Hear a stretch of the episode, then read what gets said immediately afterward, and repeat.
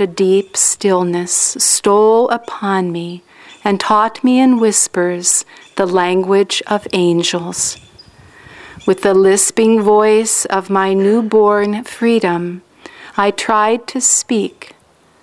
Suddenly, the lights in thy temple wrote brilliantly in letters of light. In my little chamber of quietness, I am ever at rest. I never speak now, but with the voice of silence. Through my silence, O divine lover, converse thou eloquently with me.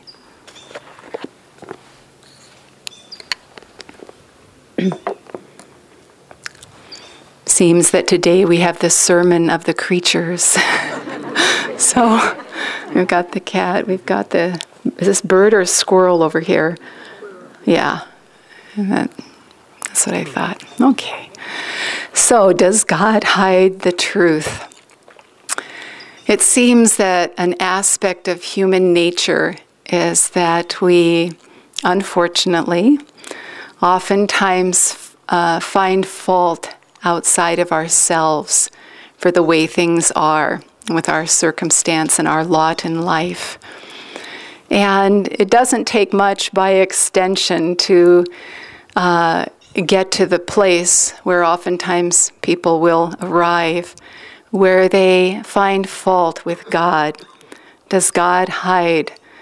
And God is away from me. God has not come to me because I've done something wrong, because I'm unworthy, or perhaps as the sibling, I grew up with uh, sisters and brother, and uh, thinking that the parent, one or the other, is favoring another. We sometimes look at God that way. Maybe God has a favorite, but it's not me. Or my mother likes my younger sister better, my father likes his first son more, this kind of thing. It seems just an aspect of human nature, and to a greater or lesser degree, sometimes we bring that to the path as well in subtle ways, but so much so that oftentimes the Master God is right in front of us and we fail to see the divine. Yogananda, a God realized master, thousands, tens of thousands came to him, to his lectures, were with him personally, oftentimes in very close proximity. And hear a master, but they weren't able to recognize that.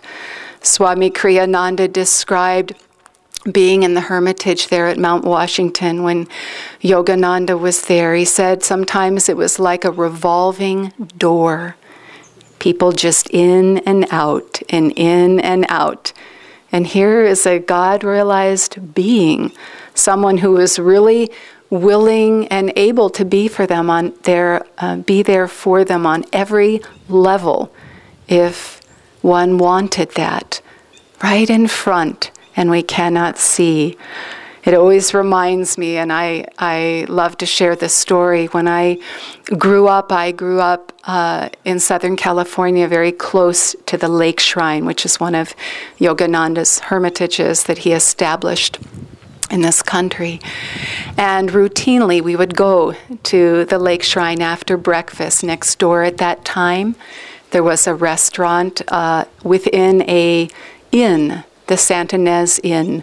It was a very beautiful motel like place. It was all white stucco in the Spanish style with red tile roof and bright magenta bougainvillea just spilling over the roof and cascading down the walls, and a beautiful pool. And there was a dining room, and people who weren't uh, staying there were welcome to come for brunch. And so it was a routine. We did this with regularity. And always at the end of the meal, after filling ourselves, we asked for just one more basket of bread. And that we shoved into mom's purse.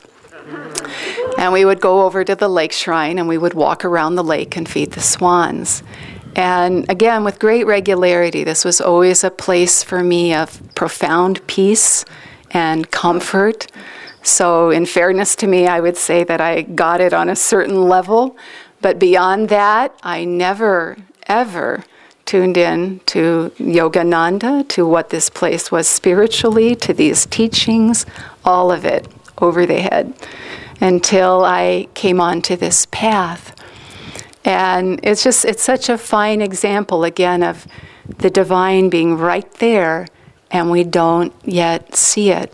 Is there something wrong with us? That's what, you know, again, human nature. We tend to think there's something wrong with us. We're unworthy. You know, we're not capable of understanding. We did something wrong. But it's all about timing, it's all about divine timing. And we look at this world, we perceive things based on our experience in life, based on uh, our faith, you know, whatever we can bring to that moment allows us to see. I remember many years ago, Ananta and I were backpacking on the Northern California coast.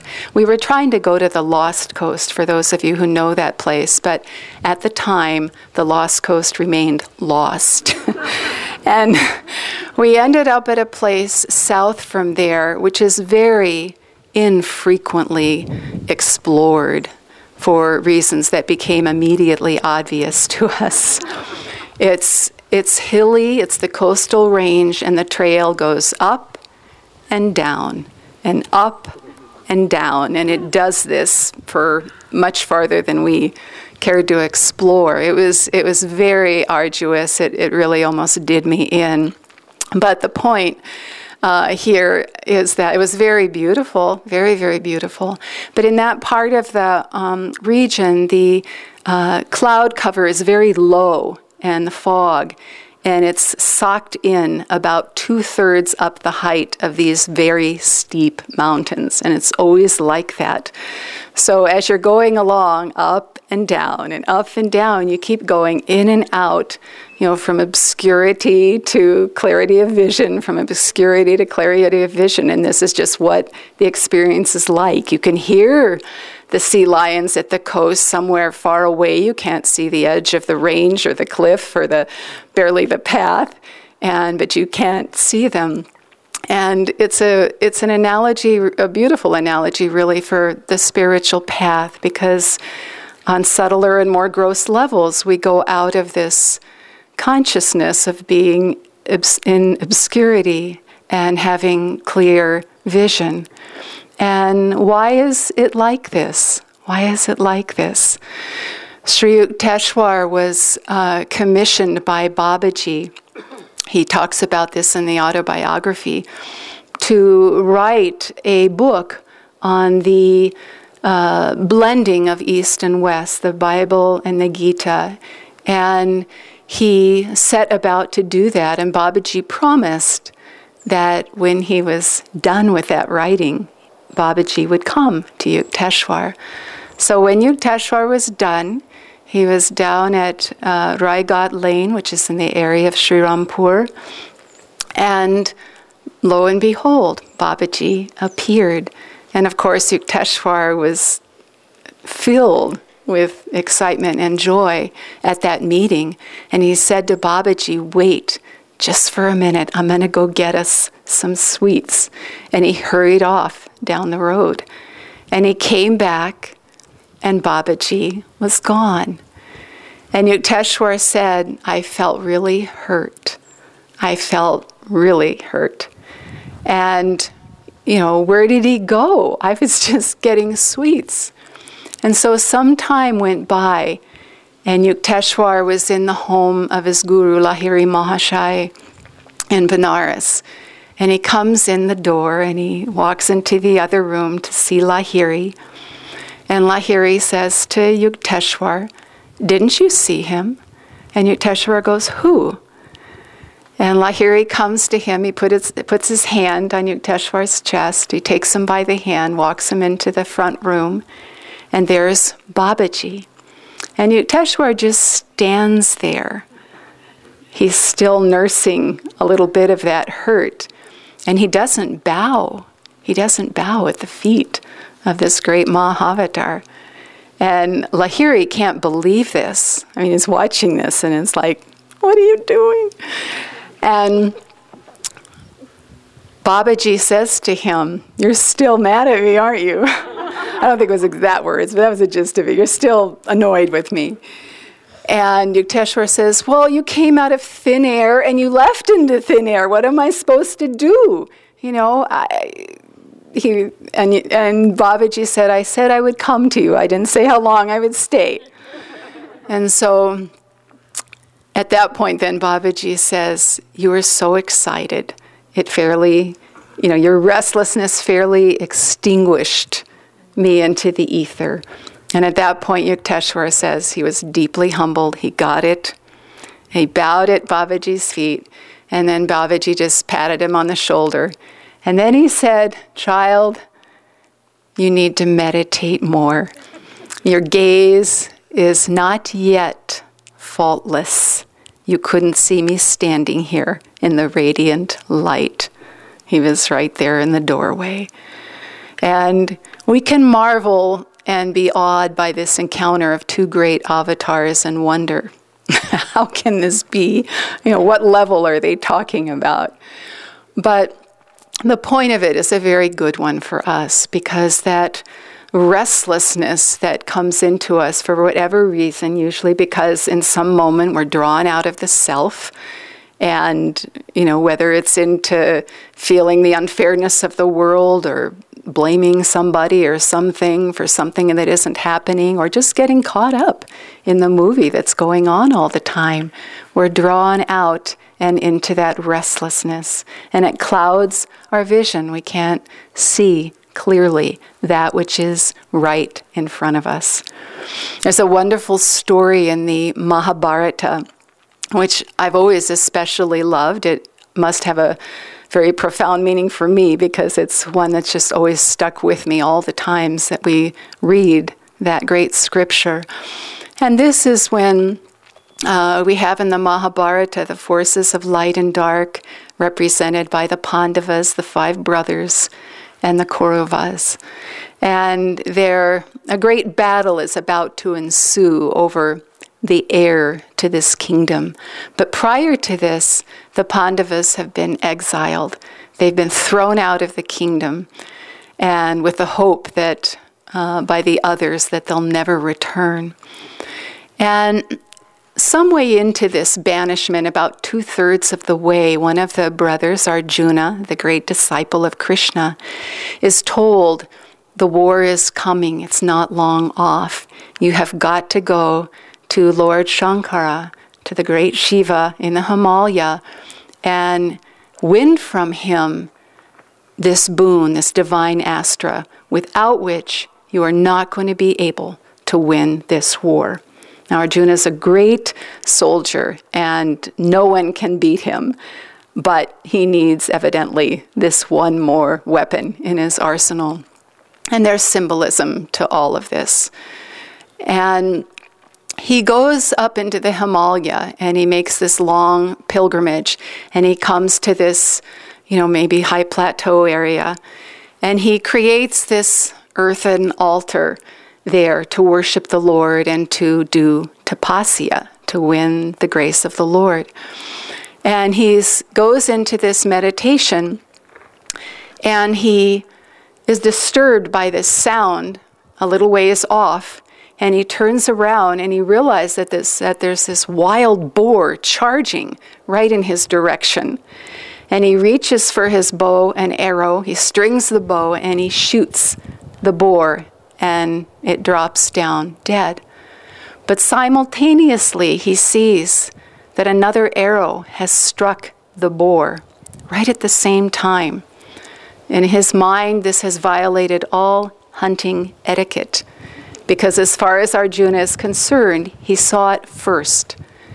And so he approaches this hunter and he's mad. He's furious that this hunter has encroached on his kill. And this verbal tussle ensues and it starts to get really heated and it turns into a fight between these two. And Arjuna, he's the greatest fighter in the world. Krishna says so. But this archer is really, this, this hunter is really giving him battle. and he's falling and he's staggering and he's getting punched and he's getting hurt and the war takes on a more ugly hue and they're both bleeding and it's going on and on and on and finally arjuna he's i mean he can't do it he realizes he's not going to be able to take this hunter down and he stands there and he thinks to himself what has happened what am i doing what am i doing and he realizes i came here to worship Shiva. What is happening? He drops his bow. He goes back to his little altar. There's a lingam there, which is sacred to Shiva. He picks up a garland. He puts it on that Shiva lingam, and he closes his eyes again to meditate. And when he's done meditating, he opens his eyes, and the garland isn't there. And this is momentarily very disturbing. He turns around and he sees there the hunter, and the hunter is wearing the garland.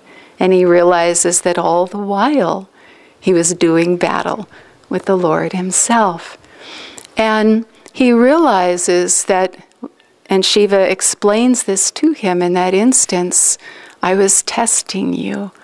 I had to know that you were worthy enough for me to give you this divine astra, that you would utilize it in the right way, not just for the sake of having this weapon, but that you would use it only if you needed it and in the right circumstance.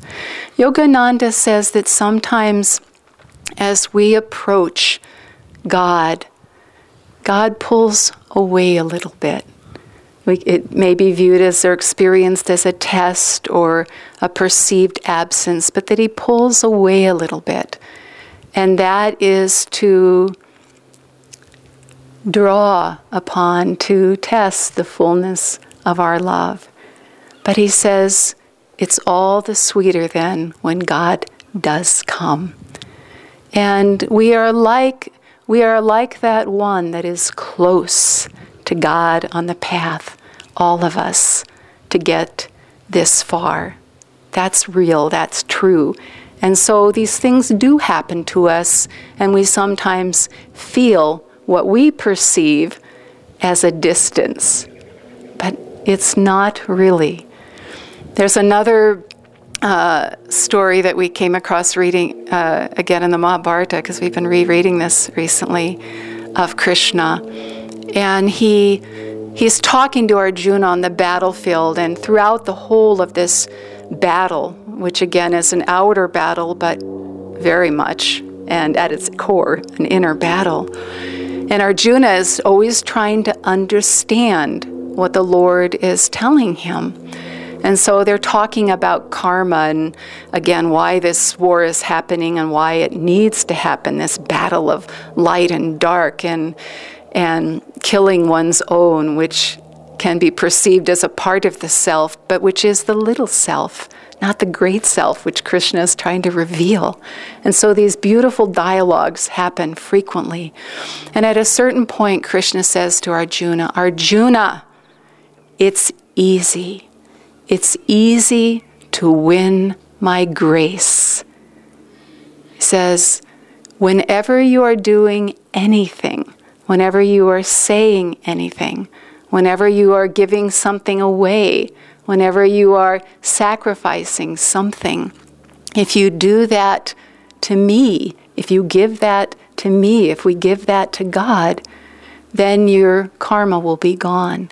There won't be that attachment to the fruits of our labors, to the things that we do or are an instrument for. And in that freedom of karma, you will be able to come to me. But it, it so caught my attention because we can believe God, we can believe Krishna. It's easy to win my grace. God is not hiding from us. It's all about timing, perfect timing. Swamiji would oftentimes say that Master said to him, God will come to you at the end of this life. I've heard that as long as I can remember. And Swamiji many times would share that.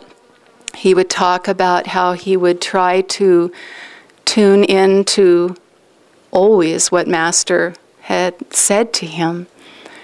And if we think about it, you know, if, if God had come to Swamiji as one unbroken, blissful meditation, we wouldn't be here.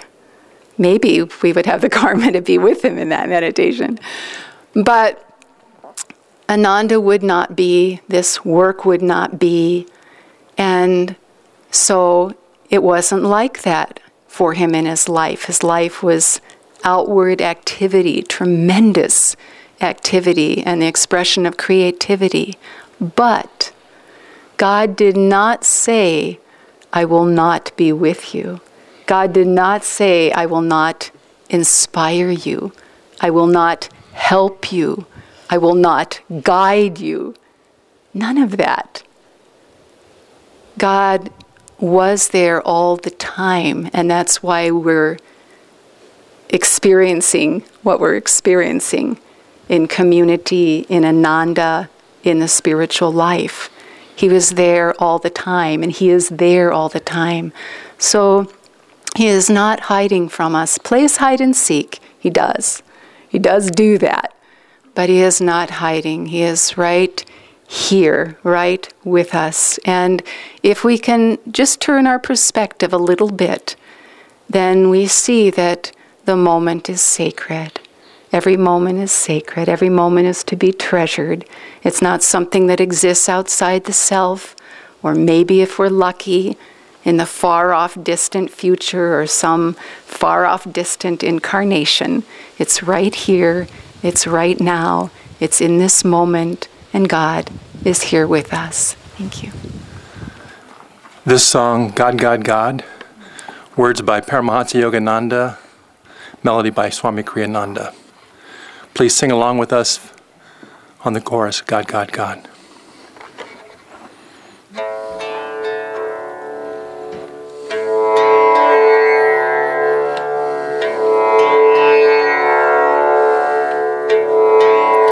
From the depths of slumber as I ascend. The spiral stairways of wakefulness, I will whisper, whisper,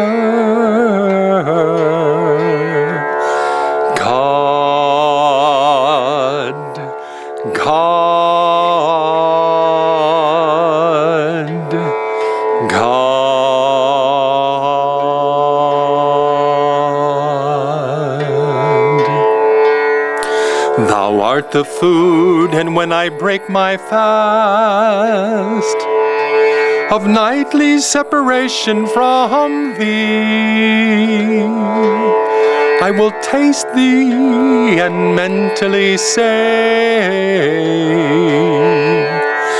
God,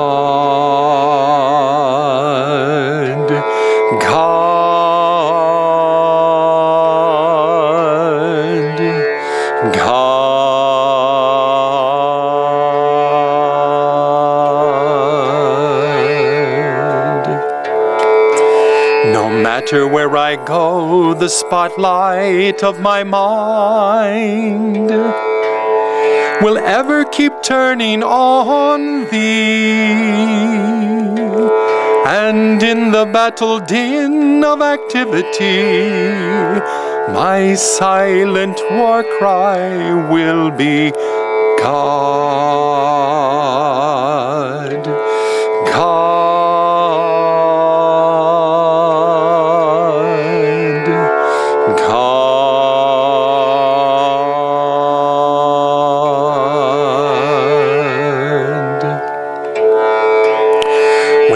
Boisterous storms of trial shriek, and when worries howl at me,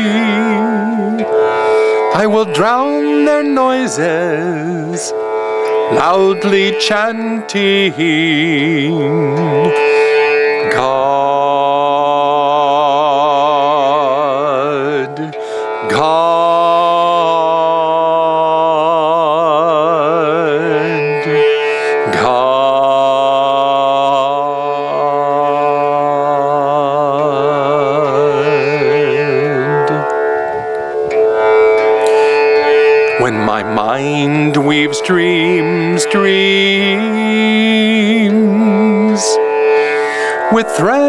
of memories. On that magic cloth will I emboss God,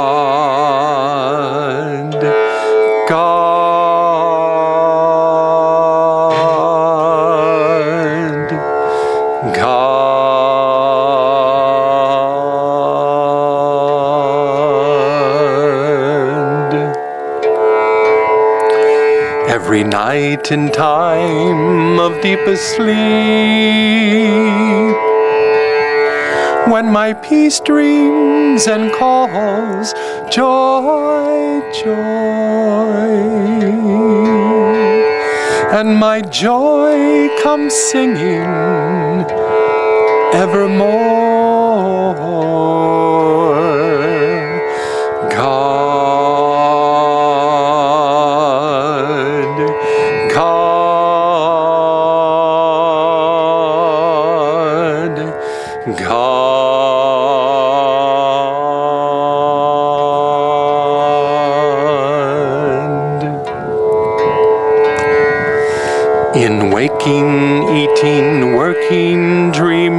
Sleeping, serving,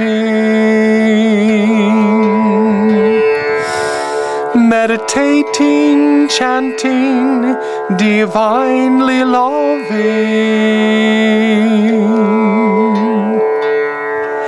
My soul will constantly hum unheard by.